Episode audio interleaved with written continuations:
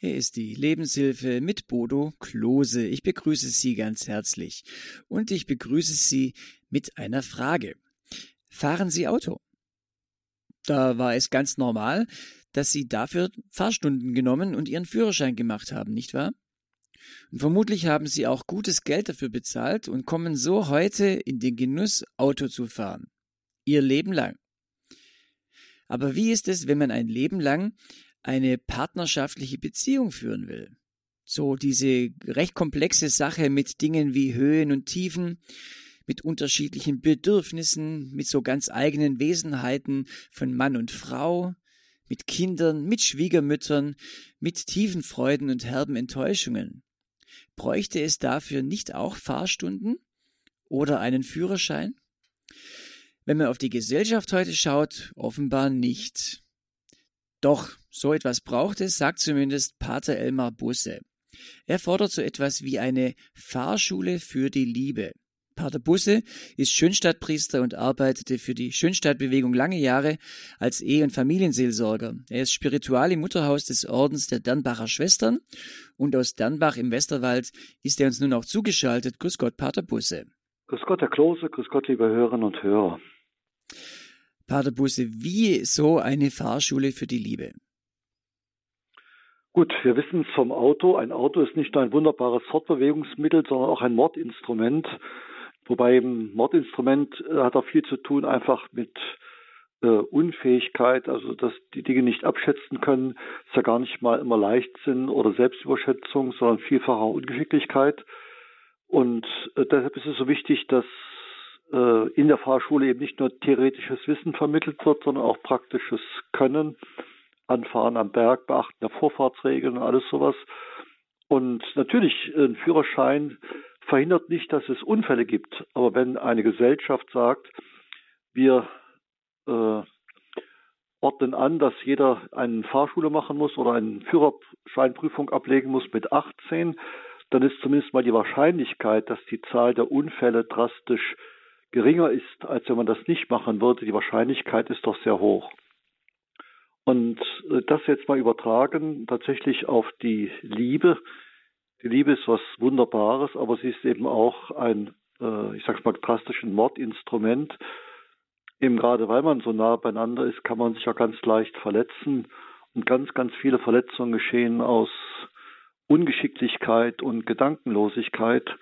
Und wenn man das etwas vermeiden könnte, wäre das ein großer Gewinn für alle Beteiligten.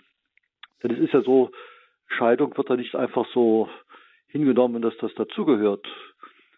Gut, so ein selbstverliebter Mann wie der Helmut Schmidt, der jetzt seine fünfte Frau da aus Asien hat, für den ist tatsächlich Ehe scheinbar irgendwie nur etwas so auf Zeit. Aber ich denke an eine Klassenkameradin, die dreimal geschieden war, äh, die sagt, das war immer für immer. Also diese Sehnsucht, es möge doch ewig halten, ist da und wenn es dann irgendwann nicht mehr zu gehen scheint, dann wird das durchaus als Scheitern, als Resignation empfunden. Und was mir halt auffällt bei Gesprächen, äh, also wie gesagt, es fehlt nicht an der Motivation, es soll ewig halten, sondern es fehlt vielfach an der Kompetenz. Und wie gesagt, wenn es an Kompetenz fehlt, kann ich nicht an die Motivation appellieren, sondern muss ich Kompetenz vermitteln. Und das ist ja auch nicht etwas Schwieriges, sondern es ist ja was Schönes. Also Kompetenzen kann man vermitteln, kann man lernen. Und wenn man die gelernt hat, dann tut man sich dann viel leichter und die Motivation bleibt erhalten.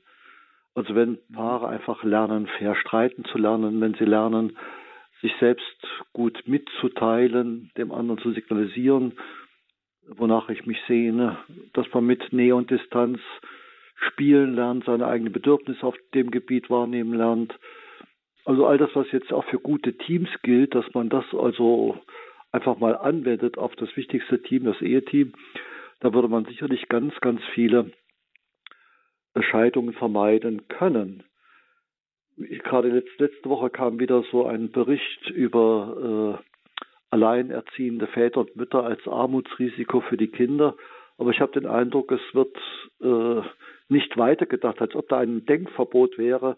Ja, wie kann man dann alleinerziehende Mütter und Väter verhindern? Und das wäre ja tatsächlich, indem man sagt, wir sorgen dafür, dass äh, Ehen stabiler werden. Und genau darum soll es ja heute gehen. Ich habe den Eindruck, wenn heute Leute in eine Beziehung eingehen, ich gebe Ihnen recht, einerseits ist es schon, man hat also vom Gefühl her, ja, das ist für immer, das ist super, das, sonst wird man es ja gar nicht anfangen. Andererseits, ja, aber man, dann ist dann auch schon dieser Gedanke, ja, ich probiere es mal aus. Und gerade auch in Beziehungen, man, es ist so oft so dieses, glaube ich, dieses Methode Learning by Doing. Also man geht, man probiert einfach aus oder gibt auch einen anderen Begriff, der heißt Try and Error. Ich probiere was aus und dann gibt es eben auch Irrtum. Gut, dann, wenn das nicht funktioniert, mache ich was anderes. Das, glaube ich, funktioniert im Bereich, was weiß ich, von einem Küchengerät ganz gut. Ich probiere es aus und wenn es nicht geht, dann äh, probiere ich einfach was anderes. Aber in einer Beziehung, Sie haben es gerade angesprochen, da passieren ja Verletzungen. Da, das ist ja nicht einfach so ein Gerät, wo man dann sagt, okay, ich probiere was anderes, sondern mit jedem Fehler, den man macht, und wenn man da nicht weiß, wie man mit, damit umgeht, wenn der Fehler passiert ist, dann zerbricht ja was oder wird verwundet. Genau, und wenn das mal, das kann man ja bei der Haut auch beobachten, wenn ich eine Wundestelle an der Haut habe und andere will mich zärtlich berühren, dann schreie ich auf, aua, du tust mir weh. Nicht, weil der andere mir weh tut, sondern weil ich so äh, praktisch äh, schon eine verwundete Haut habe. Es gab mal ein Sprichwort, ich weiß nicht von wem, Erfahrungen sind wie Kleider, gebraucht wären sie billiger, aber wer will schon gebrauchte Kleider? Also dieses durch Versuch und Irrtum, Trial and Error, Learning by Doing ist im Grunde genommen die teuerste Art und Weise, an Erfahrung ranzukommen. Viel billiger, also erstmal äh, im übertragenen Sinn, viel billiger ist es, Erfahrung von anderen zu übernehmen oder sich zu Herzen zu nehmen und das zu probieren. Mhm. Und mir fällt auch auf, die schwierigste Form des Lernens ist das Verlernen. Von da gesehen macht es natürlich Sinn, dass man dann eine Nahbeziehung, also das würde ich schon auch für Freundschaften sagen, dass man da einfach äh, weiß, worauf es eigentlich ankommt bei einer guten Freundschaft, bei einer Partnerschaft und dann schließlich auch bei der Ehe. Und noch einmal, wie gesagt, das ist kein Geheimnis, das ist keine Geheimwissenschaft, es ist ganz simples, solides Handwerk, was man lernen kann. Menschen geben heute viel Geld aus, um miteinander gut klarzukommen. Ich denke an Industrieunternehmen, die investieren viel Geld in die Fortbildung ihrer Mitarbeiter, wenn es um soziale, auch persönliche Kompetenz geht um den Umgang miteinander, wie begegne ich meinem Chef, wie gehe ich mit meinen Mitarbeitern um, mit den Kollegen. Da wird viel Geld ausgegeben. Und auch der Führerschein im Auto, das ist ja kein Pappenstiel, äh, um den Pappendeckel zu bekommen, wie er früher hieß. Früher war der noch aus diesem schönen Papier, aus diesem Kartonmaterial. Ähm, äh, da wird richtig viel Geld investiert. Äh, oder ich nehme auch an, heute wird ja viel über Datingportale, ähm, auch da muss man oft viel Geld hinlegen, um dann einen Partner zu finden. Wenn dann der Partner aber mal gefunden ist, äh, plötzlich äh, dann äh, scheint kein Geld mehr da zu sein oder kein Bewusstsein dafür. Jetzt müsste ich eigentlich investieren, um ja, um die Beziehung überhaupt äh, tragfähig zu machen. Liegt es am Geld? Nee, ich glaube, äh, es liegt einfach an dieser falschen äh, Grundannahme, Partnerglück sei die Frage der richtigen Partnerwahl. Man hat ja bis in die 70er Jahre immer wieder auch äh, Untersuchungen angestellt, um zu schauen, welche Startbedingungen, also gleicher Bildungsgrad oder gleiche Interessen, gleiche Religion und dann die Frage nach der Ehestabilität. Und man hat aber jetzt in dem Sinne keine signifikanten Korrelationen dann äh, nachweisen können. Und erst als man dann anfing in den USA damals noch und Herden von Psychologiestudenten angesetzt hat, äh, die Interaktionen, also die, die Kommunikation von Paaren in der Ehe mal genau zu analysieren, also wie viele Sekunden schauen die sich an, wie viele Worte wechseln die, äh, was für einen Tonfall haben die. Und dann hat man tatsächlich festgestellt, eigentlich am meisten über die Ehestabilität und die äh, Wahrscheinlichkeit, dass es wirklich lange gut geht, sagt eigentlich das Verhalten in der Ehe. Und da merke ich auch, da gibt es noch so eine falsche Vorstellung über die Unauflöslichkeit der Ehe, nämlich dass man sagt, Werbung ist nur etwas, was ich tue bis zur Hochzeit, denn dann bist du mir ja sicher die Ehe ist ja unauflöslich. Und auf einmal hört man dann auf mit dem Werben und das ist dann die große Enttäuschung. Werben gehört sozusagen zur Ehe ein Leben lang dazu, so ähnlich wie beim Lagerfeuer ich immer ein Stückchen neues Holz nachlegen muss, damit es weiter brennt, sonst habe ich am Ende nur Asche. Also es gibt auch eine ganze Reihe, ich sage mal so, naiver, kruder Vorstellungen und äh, die kann man aber Gott sei Dank beheben. Ich freue mich eigentlich auch, dass seit Anfang der 90er Jahre es ganz viele Bücher auf dem Buchmarkt gibt, die nach dem Geheimnis gelingender Beziehungen fragen. Also äh, bis dahin gab es ganz viele Bücher, warum scheitern Ehen und sozusagen dieser Wechsel, warum gelingen Ehen und dass man da dann einfach Faktoren rauskristallisiert hat. Äh, da gibt es also ganz viele gesicherte Erkenntnisse und wenn das also junge Paare beherzigen, äh, dann müsste das eigentlich gut gehen. Wenn wir jetzt also immer in dieser Sendung über Ehevorbereitung sprechen, ich glaube, dann sprechen wir auch über ja, Pflege einer Ehe, das sind ganz ähnliche Prinzipien, dass wenn man erkannt hat, auch in der Ehe, man muss etwas dafür tun, äh, dass man dann zum Beispiel Bücher sich besorgt, äh, gemeinsam liest. Ich glaube aber, es, wir können es sogar nach vorne ausweiten. Viele gehen ja heute auch gar keine Ehe erst ein oder überlegen sich das mit der Ehe später, gehen aber schon mal in eine Beziehung rein. Und dort stelle ich auch fest, also die haben eigentlich kaum äh, das Bedürfnis, mal gemeinsam ein Buch zu lesen, wie könnte unsere Beziehung funktionieren. Das kommt eigentlich erst so später, wenn man merkt, äh, vielleicht es klappt nicht so richtig. Was könnte man denn dann tun? Dann ist aber auch schon einiges so ein bisschen verloren. Das scheint mir mein Eindruck zu sein. Also von daher würde ich gerne in dieser Sendung, wenn wir über Ehevorbereitung sprechen, schon auch ein bisschen über dieses Thema, einfach wie lebe ich auch eine, eine partnerschaftliche Beziehung vor der Ehe. Ich glaube, da sind ähnliche Mechanismen drin, auch die partnerschaftliche Beziehung dann in der Ehe. Was kann ich tun? Und ich möchte nochmal auf den Punkt eingehen, Pater Busse, den Sie gerade angesprochen haben. Einerseits gerade auch im kirchlichen Bereich. Einerseits wird diese Unauflöslichkeit der Ehe ja verkündet, aber dann, äh, ja, ist, ich meine, es gibt ja Hilfestellungen. Also es, äh, es ist ja nicht so, dass die Kirche da gar nichts macht, aber irgendwie nimmt man es nicht wahr oder es, äh, wer nimmt es nicht wahr, die Öffentlichkeit oder die Paare?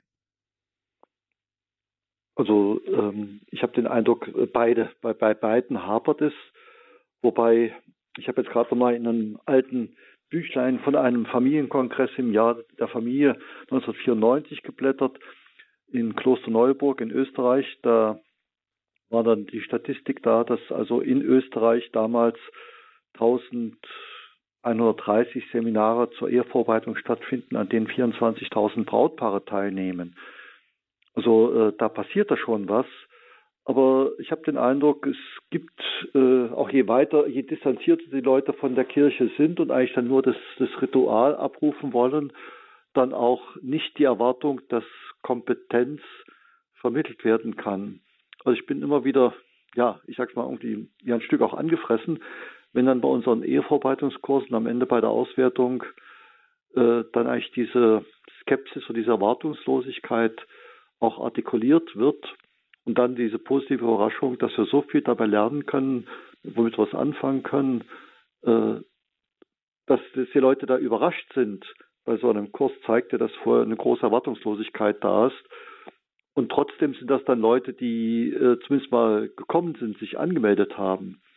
Mir fällt auch auf, dass die Mundpropaganda was ganz, ganz Wichtiges ist. Also die meisten, die an solchen Kursen teilnehmen, melden sich aufgrund von Mundpropaganda von Paaren, die früher daran teilgenommen haben, die dann einen Tipp geben, du, das ist eine gute Sache. Ganz wenige äh, melden sich sozusagen äh, über Internetrecherche an. Also ich denke an ein Ehepaar oder Brautpaar damals, da war ihr Vater ein indischer Sikh, ihre Mutter war katholisch, er war ein Freikirchler aus Sachsen. Die haben gesagt, wir haben so verschiedene kulturelle Wurzeln, jetzt gucken wir mal und haben dann im Internet recherchiert und gemerkt, der längste angebotene Ehrvorbereitungskurs war der von Schönstadt mit vier Tagen und deshalb haben sie sich bei uns angemeldet. Aber das ist, glaube ich, die, das ist die Ausnahme. Also die Schönstadtbewegung macht da recht viel, auch andere machen viel, aber äh, ja, einerseits ist schon vielleicht die äh, Frage, also als ich geheiratet habe, da gab's, ähm, da war jetzt kein irgendwie, dass jemand auf mich zukam, sagte, du, äh, hier wäre nochmal äh, E-Vorbereitungsangebot in unserer Diözese. Da, das muss ich selber drauf kommen. Äh, also da war auch so nicht so diese Dynamik drin, die vielleicht da sein könnte. Aber ich, ich denke mal, wie Sie es gerade sagen, dass, äh, dass sich Paare trauen, einander von auch zu erzählen. Dumm, ich habe da einen Kurs besucht, mir hat es Spaß gemacht oder es war gut für uns. Man hat ja da oft auch eben Vorurteile, Ressentiments, vielleicht auch, man traut sich nicht so richtig von selbst, sich selber zu erzählen, das ist ja vielleicht ein bisschen peinlich. Äh, oder man will den anderen auch nicht jetzt sagen, du, ich, ich bin so toll, äh, mach doch du auch mal. Ich glaube, da schwingen auch solche Sachen mit, dass man sich eben nicht traut, dann von so einer positiven Erfahrung zu erzählen. Das spielt sicherlich mit eine Rolle. Nur ich möchte mal den Vergleich gebrauchen, wenn also morgen die Bundesregierung entscheiden würde, äh, Fahrschule und Fahrprüfung fällt aus, jeder, der 18 ist, kann äh, ins Einwohnermeldeamt oder in die Polizei gehen und sich einen Führerschein ausstellen lassen, dass dann die Zahl derer, die also sich wirklich so solide vorbereiten, darauf bestimmt um die Hälfte sinken würde. Und dass die Zahl der Unfälle von Fahranfängern um das Doppelte steigen würde. Also das wage ich einfach mal so als Theorie in den Raum zu stellen. Und äh, wie gesagt, damals bei diesem Familienkongress 94 haben auch Delegierte aus Kanada erzählt, dass die Bischofskonferenz dort in Kanada äh, darauf reagiert hat, auf die hohen Zahl der Ehescheidungen und macht, hat dann tatsächlich alle Dekanate angewiesen, dass die das ganze Jahr über einen Mehrabende Ehevorbereitungskurs anbieten und der verbindlich ist. Gut, jetzt äh, habe ich jetzt die statistische Auswertung, wie das sich auf die Ehestabilität auswirkt, äh, leider noch nicht bekommen, aber die Wahrscheinlichkeit, dass solche Paare dann nicht an irgendwelchen banalen Unfallschwerpunkten einer normalen Eheentwicklung scheitern, die ist dann halt doch viel geringer. Wie kann eine solche Fahrschule der für die Liebe aussehen? Darüber spreche ich gleich mehr und vertieft mit Pater Elmar Busse heute zu diesem Thema Ehevorbereitung, das gemeinsame Leben gestalten, Fahrschule für die Liebe, dazu gleich mehr.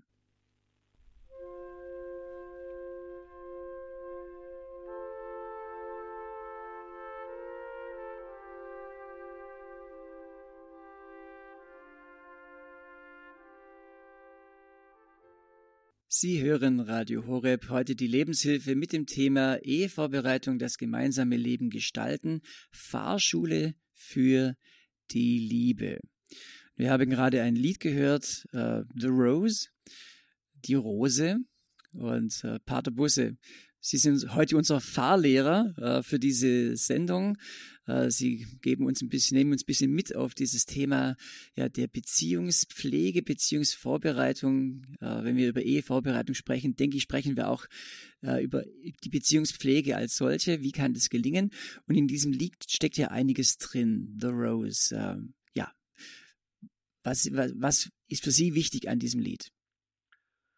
Gut, es bringt anfangs diese Ambivalenz eben einige sagen, die Liebe sei wie ein Fluss, der das zarte Schilf erdrückt, andere meinen, die Liebe sei wie ein Rasiermesser, das deine Seele tief verletzt. Und doch diese Sehnsucht, diese, ja, wieder andere sagen, die Liebe sei wie ein Hunger der Seele, eine tiefe, verlangende Sehnsucht. Und dann aber auch, äh, werden dass jenes Herz, das Angst vor der Enttäuschung hat, lernt nie zu tanzen, jeder Traum, der das Erwachen fürchtet, wagt niemals die Verwirklichung. Also diese eigenartige Ambivalenz, ich sehne mich nach Nähe und habe gleichzeitig Angst vor Verletztwerden. Also Markus Spieker, ein Journalist, hat ja mal so ein Buch geschrieben, Die neue Lust auf Treue. Und er erzählt auch von einem Dating, äh, wo er dann sagt, also sie könnten mir gefallen oder du könntest mir gefallen. Und sie guckt dann in die Ferne und sagt, ich werde nie wieder zulassen, von einem Mann verletzt zu werden. Äh, dann ist es klar, dann ist, hat sie die Einsamkeit gewählt, weil sie nicht den Preis für Nähe zahlen will. Ja, äh, ich fand es dagegen sehr reif, dass jemand mal äh, gesagt hat, äh, man hat nicht die Wahl, verletzt zu werden oder nicht, aber man hat die Wahl zu entscheiden, von wem man verletzt wird. Und ich bin über meine Wahl glücklich. Das fand ich eigentlich eine äh, fantastische Umschreibung dieses Vorgangs. Und wir haben ja im Deutschen auch diese Redewendung, ich mag dich gut leiden. Also dir erlaube ich, dass du mich leiden lässt, weil ich einfach sage, das ist der Preis der Nähe. Und wenn ich den Selbstheilungskräften der Seele traue, dann kann ich auch sagen, so eine Verletzung der Seele ist nicht so dramatisch. Das kann wieder heilen, genauso wie wenn ich mir den Finger geschnitten habe, nach ein paar Wochen ist das wieder zugeheilt. Also da merke ich diese eigenartige Ambivalenz, Sehnsucht nach Nähe, aber nicht bereit sein wollen, den Preis dafür zu zahlen. Und dann eigentlich doch diese schöne Schlussfolgerung ganz am Ende. Vergiss nicht, dass unter dem tiefen Winterschnee der Samen liegt, den du gesät hast, aus dem mit der Liebe der Sonne im Frühjahr die Rose wird. Also dass diese Hoffnung tatsächlich, wenn wir beide äh, einfach geschickt geworden sind, wenn wir beide fair streiten gelernt haben, wenn wir beide wissen, es gibt keine Alternative zur Vergebung, dann haben wir die Chance, miteinander sehr glücklich zu werden. Also mich äh, an diesem Lied, jedes Mal berührt mich diese Zeile, die Liebe, also manche behaupten, die Liebe sei wie ein Rasiermesser, dass deine Seele tief verletzt ist, ist auch the razor. Das äh, jedes Mal schüttelt es mich da ein bisschen, weil das einfach stark ausgedrückt ist. Und Sie sprechen das an, diese Ambivalenz, die da mit drin steckt und diese Welt der Gefühle.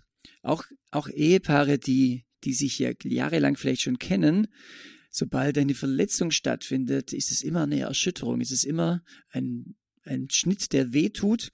Und da braucht es schon eine Weile. Als wenn ich mich beim Rasieren schneide, äh, das braucht, sieht man schon ein paar Tage. Aber gut, ein paar Tage geht ja noch. Aber äh, hoffentlich äh, dauert es dann in einer Beziehung nicht so lange, dass man dann sich ein paar Tage lang ausschweigt oder solche Dinge, bis es dann wieder Gras drüber gewachsen ist. Und es gibt ja Möglichkeiten, eben zu lernen, wie man auch mit solchen Sachen gut umgehen kann, damit eben diese Rose im Frühjahr nach dem Winter auch wieder zur, ja, zur Erscheinung kommen kann, sich entfalten kann. Die Rose als etwas Empfindliches, aber auch etwas Schönes, etwas Duftendes. Also ich finde es ein ganz tolles Bild eben auch für die Ehe. Sie haben es gerade angesprochen, ein Thema ist fair streiten. Wie kann man fair streiten lernen? Gut, in der man nicht gleich automatisch sich als armes Opfer definiert und der andere ist der Böse, der Täter. Und ein Opfer muss ja nichts tun, aber zieht aus dem Opfer seinen moralischen Gewinn und deshalb ist das so verführerisch. Äh, und aus, diesem, aus dieser Badewanne des Selbstmitleids auszusteigen, äh, fällt schon mal vielen schwer. Und jetzt mal rein handwerklich betrachtet, das ist ja spontan Reaktion, du altes Arschloch oder was dann immer so manchmal an Worten fällt, dass man dieser spontanen Reaktion Widerstand leistet, sondern sozusagen den eigenen Schmerz erstmal ausdrückt. Also das hat mir jetzt wehgetan. Und dann hat der andere immer noch die Chance zu sagen, ah, daran habe ich nicht gedacht oder das habe ich nicht berücksichtigt, das tut mir leid. Und noch einmal, die meisten Verletzungen in der Partnerschaft geschehen aufgrund von Ungeschicklichkeit und Gedankenlosigkeit, also nicht aus Bosheit.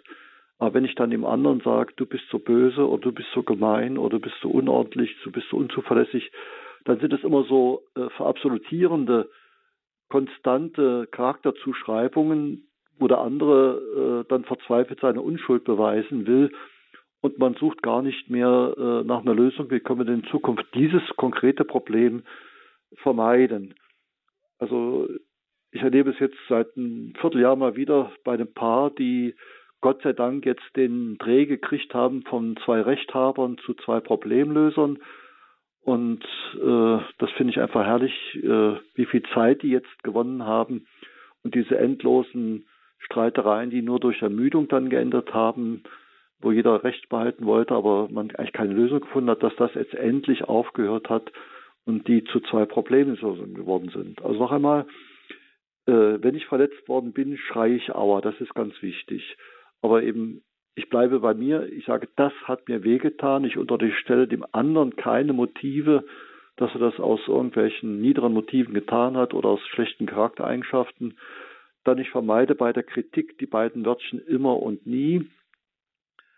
Dann äh, Wie meinen Sie das? Immer und nie? Also das ist ja, wenn man schon ein paar Mal was gesagt hat und der andere reagiert nicht drauf und das nicht ernst, dann versuche ich meiner Kritik Nachdruck zu verleihen. Immer kommst du zu spät oder nie räumst du deine Socken weg oder äh, immer muss ich dann äh, das Auto tanken oder was dann immer so äh, kommt. Man möchte seiner Kritik Nachdruck verleihen, aber mit diesen Verallgemeinerungen äh, zwingt man den anderen auf die Anklagebank und der will dann seine Unschuld beweisen. Und dann fängt dieser Zerwürmungskrieg wieder an, sondern mhm. bei der Kritik konkret bleibend. Also jetzt das eine Mal, das hat mich jetzt gestört, das hat mich jetzt verletzt. Und dann eben gemeinsam mal überlegen, wie können wir das dann in Zukunft vermeiden und auch den Partner vielleicht selber suchen lassen, was für ihn ein nächstmöglicher Schritt ist. Denn der Partner hat ja auch dann seine Unarten tausendmal schon äh, wiederholt. Also das zu verändern fällt ihm ja auch nicht ganz leicht. Mhm.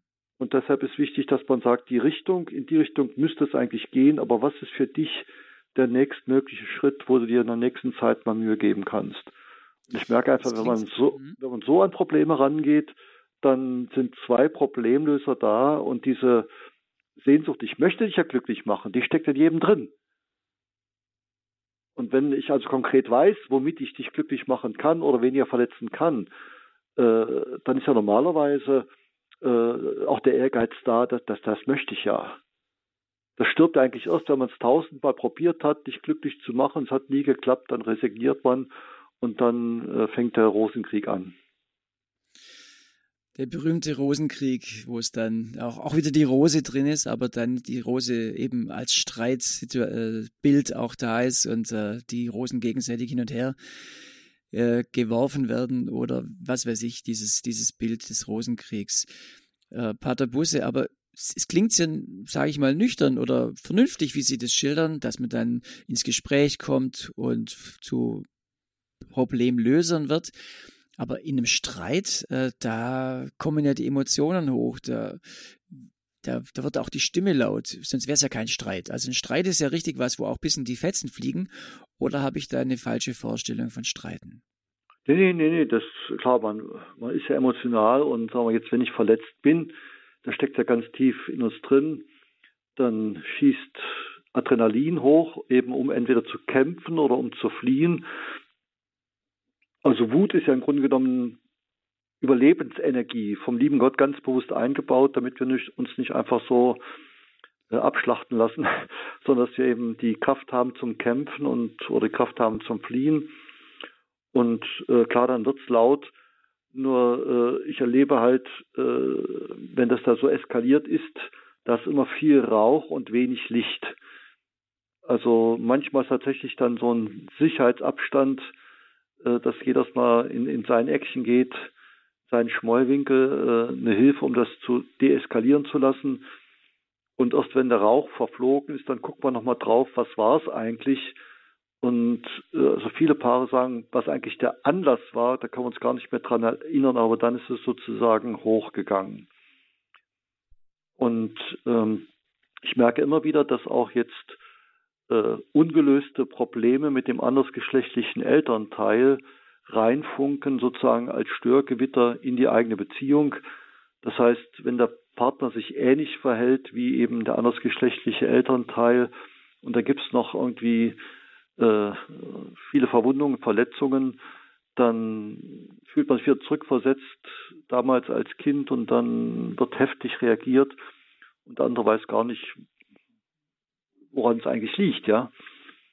Und solche Dinge einfach mal zu durchleuchten, da ist es natürlich dann viel hilfreicher, wenn mal einer von draußen drauf schaut. Und ich bin ja froh, dass sowohl die evangelische wie die katholische Kirche eigentlich ein ausgebautes Netz von Eheberatungsstellen haben. Aber eben viele sagen auch, die Paare kommen eigentlich viel zu spät wenn die dreimal eigentlich den gleichen Streit hatten um das gleiche Thema und eigentlich dann nicht wissen, wie sie das in Zukunft vermeiden sollen, dann ist ja deutlich, ihnen fehlt Kompetenz. Und wenn sie dann hingehen und sich die Kompetenz holen, reichen oft zwei, drei Gespräche und dann haben die was dazugelernt und dann wissen sie, was da eigentlich abläuft, wie sie ticken und dann können sie das in Zukunft vermeiden. Also ein Schlüssel wäre tatsächlich früher mit anderen drüber zu reden oder auch, sagen wir mal, wirklich den, den Kontakt zu Dritten zu suchen. Sag mal, ist es bei dir auch so? Oder eben auch tatsächlich von Leuten, die sich auskennen, die auch beratend äh, tätig sind. Das wäre auf jeden Fall eine Hilfe, eben früher schon auf den Trichter zu kommen, äh, nicht, wenn es eben zu spät ist. Ähm, also ich kenne einige Leute, da weiß ich, äh, da, da da läuft hinten und vorne nicht und äh, da ist, man könnte sagen, da ist der Wurm begraben, aber die erzählen nichts drüber, die, die lassen es nicht raus, die behalten es für sich Und ich hoffe und bete dann immer, dass es irgendwie doch irgendwann geht, also dass es irgendwann nicht so explodiert, dass es dann mit einer Trennung verbunden ist, sondern dass es, dass sie die Kurve nochmal irgendwie kriegen. Es ist aber auch nicht leicht, dann auf diese Paare zuzugehen und zu sagen, du, äh, sag mal, äh, ist auch nicht, auch nicht leicht, dann da den Finger auf die Wunde zu legen. Das ist irgendwo kurios. Also für keine Firma ist es ehrenrührig, einen Unternehmensberater äh, reinzuholen, wenn also einfach äh, der Umsatz schlecht läuft und ähnliches. Also dann holt man sich sozusagen die fremde Kompetenz, um das Unternehmen wieder auf Vordermann zu bringen. Das ist überhaupt nicht ehrenrührig, sondern es wird einfach eingestuft als vorausschauendes Verhalten. Aber tatsächlich so im Bereich der Ehe, das ist was ganz Privates. Da lassen wir niemanden reinschauen. Und wenn wir schon keine gute Ehe führen, tun wir wenigstens nach außen so, als ob wir eine führen würden. Das ist leider tatsächlich viel verbreitet und die Scham verschließt den Mund. Äh, wenn man dagegen rechtzeitig die Kurve kriegt, sagt, das ist ja, also wir kommen allein irgendwie nicht weiter, das wiederholt sich, das ist, das ist sehr ähnlich unsere Muster, dann schauen wir doch mal, ob wir da uns ein bisschen was äh, an Kompetenz woanders holen können. Äh, dieses, wir, dieses vorbeugende Präventive, das ist ja bei der Gesundheit akzeptiert. Also früher haben wir sogar dann äh, Krankenversicherungen dann Trimmlichtpfade am Dorfrand finanziert, weil das billiger war als eine Bypass-Operation. Ja, oder wir bringen unser Auto schon zum Service nach so und so viel tausend Kilometern und nicht erst, wenn es dann kaputt äh, auf der Urlaubsfahrt steht. Also da hat man einfach gelernt, dass äh, Vorbeugen, Service einfach hilfreich ist. Und meine große Hoffnung ist, dass das mit der Zeit auch selbstverständlich wird im Bereich von Ehe und Partnerschaft. Und ich könnte mir vorstellen, wenn auch jetzt äh, in kirchlichen Gruppen darauf hingewiesen wird, dass Ehe nicht einfach automatisch gelingt, und sondern dass man was dafür tun muss und auch was dafür tun kann.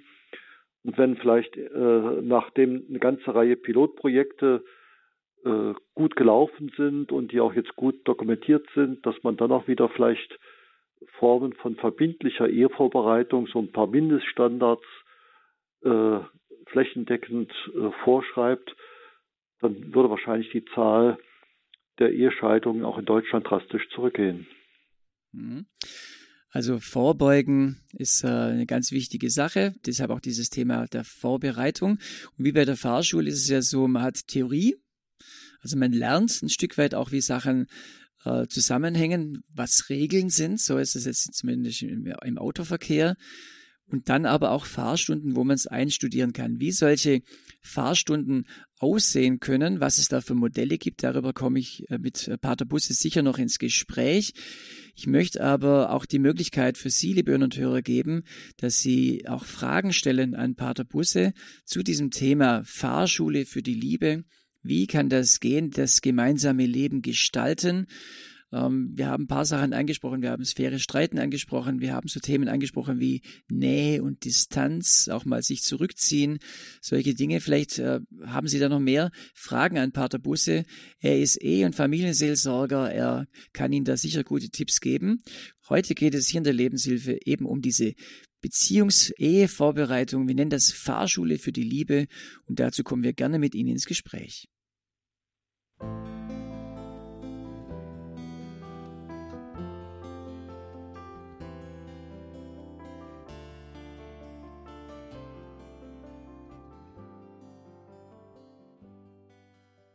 Hier ist Radio Horeb mit der Lebenshilfe.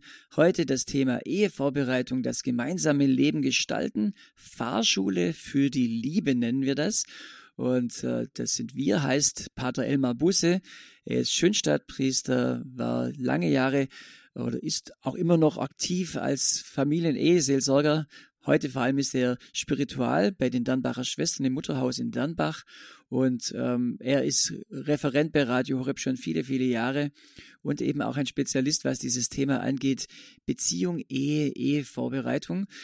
Pater Busse, einfach mal noch dahingegen gefragt, es, es gibt doch Angebote. Können Sie da mal ein bisschen was erzählen, was es da gibt und uns ein bisschen Geschmack drauf machen, ja, was man denn wahrnehmen könnte? Ist es denn sinnvoll? Also ich, ich krieg mit, manchmal gibt's eh Vorbereitungskurse und dann wieder Ehekurse. Könnte man das nicht auch zusammenschmeißen? Gut, äh, aber inhaltlich ja, zum Beispiel, wenn ich daran denke, es gibt äh, EPL-Kurse, also ein partnerschaftliches Lernprogramm und äh, das KEC-Kurs Kommunikative Ehekommunikation, das sind eigentlich methodisch gesehen die gleichen Kurse, nur der EPL-Kurs wendet sich an Paare von eins bis fünf Ehejahren und der KEC-Kurs für die Paare über fünf Ehejahre. Also ich glaube schon, dass man da zielgruppenorientiert arbeiten sollte. Und äh, Vorbereitung auf die Hochzeit ist natürlich nochmal was ganz Besonderes. Die fühlen sich auch auf etwas Besonderes. Und wenn sie dann erleben, da wird etwas für unsere Zielgruppe angeboten, äh, dann ist die Wahrscheinlichkeit, dass sie dann doch vielleicht da hingehen, größer. Äh, es gibt den Alpha-Ehevorbereitungskurs äh, nach Aussagen von der Pastorin Ulrike Moring gibt es so äh, zwischen 100 und 200 Pfarreien in Deutschland, die diesen Alpha-Ehevorbereitungskurs anbieten. Das sind also fünf Abende und dort wird dann äh, also das Veranstaltungsehepaar äh, bereitet also den Fahrsaal vor und dass jedes Paar so für sich sitzen kann. Und dann werden immer Videos gezeigt von einem Pastoren-Ehepaar Lee aus New York und das gibt es auch als deutsche Übersetzung. Und danach kann dann jedes Paar über das Gehörte reden. Und äh, das ist von da gesehen einfach, weil man dann als Pfarrei eigentlich das ganze komplette Medienpaket vom Alpha-E-Vorbereitungskurs bestellen kann und man muss sozusagen nicht kompetente Referenten selber haben. Es gibt von SCM, das ist die Stiftung christlicher Medien, seit kurzem äh, wir beide sieben Sofaabende für Paare. Das sind dann ist auch wieder eine DVD mit äh, so kurzen Clips, also einmal kabarettistisch, was man alles falsch machen kann und dann aber auch äh, was, wo eigentlich der Wurm da drin ist, sehr schön gemacht mit entsprechenden Textheften auch dazu. Das kann man beim SCM Bundesverlag auch bestellen und das kann man zu Hause machen. Äh, Team.f, also eine Familieninitiative, die bieten Webinare an, also wo man sich da anmelden kann und dann kann man zu Hause äh, am Computer das anschauen. Also jetzt gerade auch für Paare, die jetzt schon Kinder haben, äh, brauchen sie keinen Babysitter, brauchen nirgendwo hinzugehen. Das gibt es. Äh, die zwölf Jahre, wo ich in Österreich war, haben wir mal ein Modell durchgeführt in vielen Diözesen. Das nennt sich www.traut euch, also traut-euch.at. Das wird auch heute noch in Österreich in vielen Diözesen angeboten. Das sind dann sechs Abende, immer so von 19 bis 21.30 Uhr, wo dann ein Paar einen Impuls gibt. Und dann ist die Zeit, wo dann das Paar eine Dreiviertelstunde über das Gehörte redet und dann noch äh, Möglichkeit hat, Fragen an das Referentenpaar zu stellen. Also das Ziel ist sozusagen durch diesen Wochenabstand dazwischen, man kann auch in der Woche mal beobachten, was ausprobieren und dann hat man wieder Rückfragen. Also da kommt wirklich ein Prozess in Gang. In Deutschland hat sich eigentlich mehr das äh, Kompaktseminar, vier Tage am Stück in einem Schönschatzzentrum äh, herauskristallisiert als unser Flaggschiff auf diesem Sektor. Das nennt sich abenteuer-ehe.de. Das bieten wir an, also in Schönstadt, auf der Liebfrauenhöhe in der Diözese Rottenburg-Stuttgart, in Memhels, das ist dann Diözese Augsburg, äh, in München. Also solche Kompaktseminare, dass die Paare dann äh, vier Tage so am Stück da dranbleiben, immer wieder Übungseinheiten, eben Kommunikationsübung, Beobachtungsübung, also wo man das auch wirklich dann übt und nicht einfach nur dann was, was absitzt. Denn das hatte ich damals mal auch in der Diözese Graz erlebt, wo dann das Familienreferat nicht zu viel von den Brautpaaren erwarten wollte und so Halbtagesseminare angeboten hatte. Und nach ein paar Jahren haben dann die ehrenamtlichen Referenten-Ehepaare gesagt, äh, die kommen dahin, sitzen das ab und wir investieren unsere kostbare Freizeit nicht in einen vorprogrammierten Misserfolg, sondern wenn, dann soll das wirklich was Vernünftiges sein, wo ein Prozess auch in Gang kommt und wo auch die Paare aktiviert werden. Also wie bei der Fahrschule, dass man theoretisch und praktisch dann einfach merkt, äh, so könnte das gehen. Und ich habe es ja auch bei meinen Kursen, wo ich mitgemacht habe, erlebt, dass manchmal nach so einem Kurs Paare sich auch in Frieden getrennt haben, weil sie merkten, unsere Lebensentwürfe passen überhaupt nicht zusammen. Und dann haben sie auf, auch auf erfolgreiche Art und Weise einen Ehevorbereitungskurs absolviert, wenn dann am Ende die Erkenntnis steht, wir passen einfach nicht zusammen und dass die Verliebtheit, die wir jetzt spüren und das Schöne, dass das nicht ausreichend ist für einen gemeinsamen Lebensweg die nächsten 50, 60 Jahre. Mhm. Das ist ja nochmal ein ganz eigenes Thema, eigentlich der Ehevorbereitung überhaupt zu prüfen, ob das mit der Ehe funktioniert. Das ist, glaube ich, in vielen Köpfen halt auch nicht mehr drin, dass man eigentlich diese Zeit wirklich bewusst nutzt, bevor man dann tatsächlich sich ewig bindet, dann eben ähm, ja, diese Zeit zu nutzen. Sie haben es genannt, so ich nenne mal ein paar Stichworte. Ich werde die auch dem Hörerservice äh, noch durchgeben. Das ist EPL, KEC, Alpha, Ehevorbereitung, SCM, wir beide, sieben Sofaabende, Team F und natürlich das Angebot der Schönstadt Bewegung, dieses Viertageseminar abenteuer-e.de.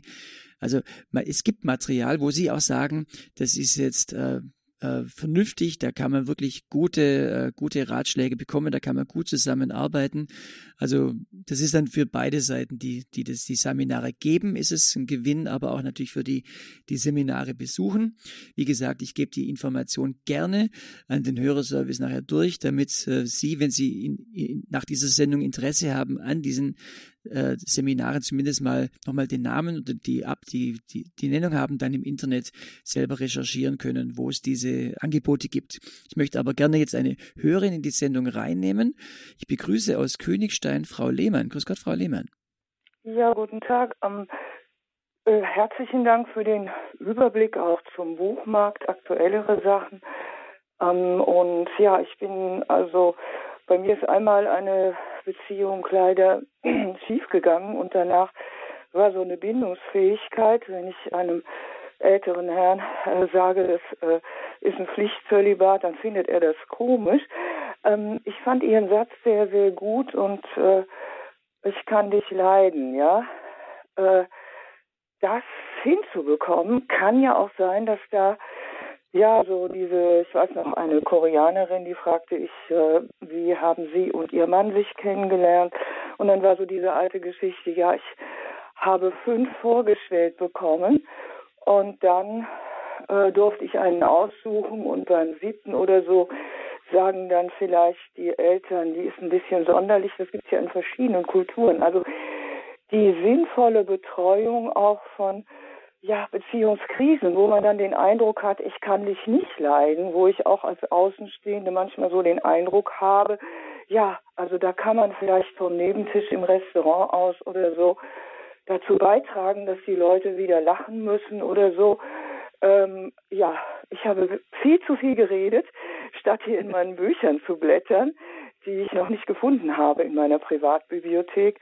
Ähm, entschuldigen Sie und vielen Dank. Hallo? Vielen Dank, Frau, Frau Lehmann. Vielen Dank für Ihren Anruf. Pater Busse, da waren jetzt einige Punkte drin. Was, äh, vielleicht picken Sie sich ein, zwei Sachen raus, äh, auf die Sie eingehen möchten. Gut, ich fand es mal so äh, typisch. Ein Inder hatte mal zu einem Deutschen gesagt, äh, wenn ihr heiratet, zieht ihr äh, einen Topf von einer heißen Herdplatte und wir stellen einen kalten Topf auf einen kalten Herd und machen dann das Feuer an.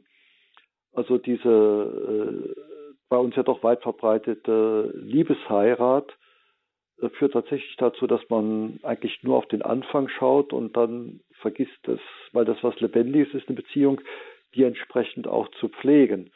Also diese arrangierten Hochzeiten, wie das in Asien halt vielfach der Fall ist, dann ist ganz klar, äh, wir müssen erst mal sehen, dass wir dann uns auch miteinander arrangieren und nicht nur unsere Eltern.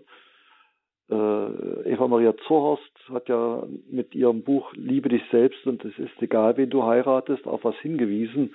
Tatsächlich nur eigentlich die Menschen, die äh, bis zu einem gewissen Grad reif geworden sind, also sich selbst gut erkannt haben, sich selbst angenommen haben, die können es dann auch gut mit anderen.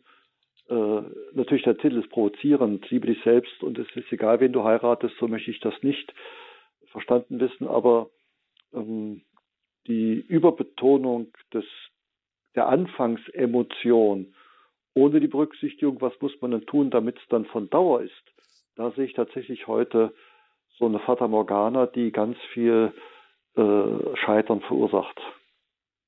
Mhm. Vielen Dank an Frau Lehmann. Schöne Grüße nach Königstein. Danke für den Anruf. Danke Ihnen aus, herzlich. Tschüss. Tschüss. Aus Oberbayern, aus dem Ortchen Haag, wenn ich es richtig äh, verstehe oder sehe, ruft uns Frau Greger an. Hallo, Frau Greger. Ja, hallo, grüß Gott beieinander. Also erst einmal auch vergelt's Gott für diese Sendung. Ähm, ich finde das ganz großartig, weil es ist nämlich wirklich so, äh, Probleme in der Ehe haben nicht nur Leute, die, ja, sage ich jetzt mal, die nicht christlich sind, sondern auch christliche Familien. Also ich habe ähm, wirklich viele, sage ich jetzt mal, Freunde oder Bekannte oder wie auch immer, die tiefgläubig sind und die richtig, also einfach wirklich richtig tiefe Probleme haben. Also erst einmal wirklich herzliches Vergelt's Gott dafür. Äh, zum anderen wollte ich eigentlich sagen, mm, ich selber bin äh, 23 Jahre verheiratet. Aus dieser Ehe sind wunderbare vier Kinder entstanden, also äh, Mädchen, Zwillinge mit 22 und dann noch ein Mädel mit 19 und ein Bub mit 10. Und es war so, dass mein Mann ähm, bis vor fünf Jahren ungefähr kaum daheim war, weil er halt von der Arbeit her sehr viel unterwegs war. Also er war wirklich wenig daheim, eigentlich fast nur Sonntag kann man sagen und halt spät abends. Und seit circa fünf Jahren ist er halt jetzt viel daheim, also viel, viel öfter wie vorher. Und ich muss sagen, ähm, je mehr wir eigentlich verheiratet sind, umso weniger sind wir uns eigentlich einig. Also, ähm, ja, ich weiß nicht, wie ich sagen soll. Äh, das, das ist, man meint, man sagt ja eigentlich immer, je, je länger man verheiratet ist, umso mehr wird man eigentlich so, so eins und einig, aber bei uns ist es irgendwie ganz, ganz anders. Ähm, jetzt wollte ich eigentlich ja darauf hin, vielleicht wissen Sie da. Mhm. Gut, das jetzt ist einfach, um, um ich möchte mal einen anderen Fall schildern. Eine Familie mit fünf Kindern, der Mann war arbeitslos und dann wurde ihm eine neue Stelle angeboten, aber äh, die Vorsetzung war, dass jetzt gleich Baustellenleiter in Malaysia für ein Kraftwerk wird. Es hieß dann für ein halbes Jahr und aus dem halben Jahr sind dann äh, praktisch zwei Jahre geworden, wo er dann da unten war. Und als er dann zurückkam, in der Zwischenzeit war die Frau äh, praktisch wie eine alleinerziehende Mutter, hat ganz viele Entscheidungen selber getroffen. Mhm. Und als er dann zurückkam, äh, natürlich dann auch mitreden wollte, das war es mal für, für beide wieder ganz schwierig. Die haben sich aber dann, als sie es gemerkt haben, hoppla, wir brauchen Hilfe, dann auch Hilfe ge geholt. Äh, und so ähnlich äh, würde ich das auch bei Ihnen sein, wenn Ihr Mann also über viele Jahre äh, auf Montage oder was auch immer dann weg war, dann haben sie ja dann äh, zwar ihm im Rücken gehabt, aber haben diese vielen kleinen Entscheidungen selbst getroffen. Und jetzt, wo er mehr zu Hause ist und sich mit auch beteiligen will an der Verantwortung und auch äh, seine Sicht der Dinge hat, dann ist es irgendwie das Natürlichste von der Welt, dass jetzt tatsächlich es mehr Streitereien gibt, einfach weil er jetzt viel präsenter ist und bei vielen Entscheidungsprozessen einfach äh, mitreden möchte. Also ich würde ja. das für, ich würde das gar nicht mal jetzt dramatisieren. Das ist irgendwie äh, das Natürlichste von der Welt.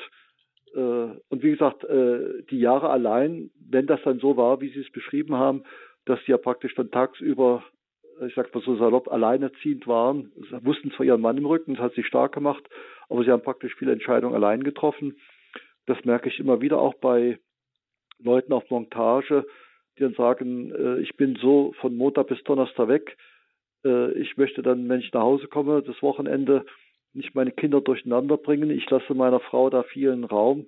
Wir sprechen da manchmal, wenn wir unter uns sind, äh, nochmal über die Dinge. Aber wenn ich das empfinde, dann, dann soll sie das dann korrigieren. Also ich falle meiner Frau nicht in den Rücken von meinen Kindern.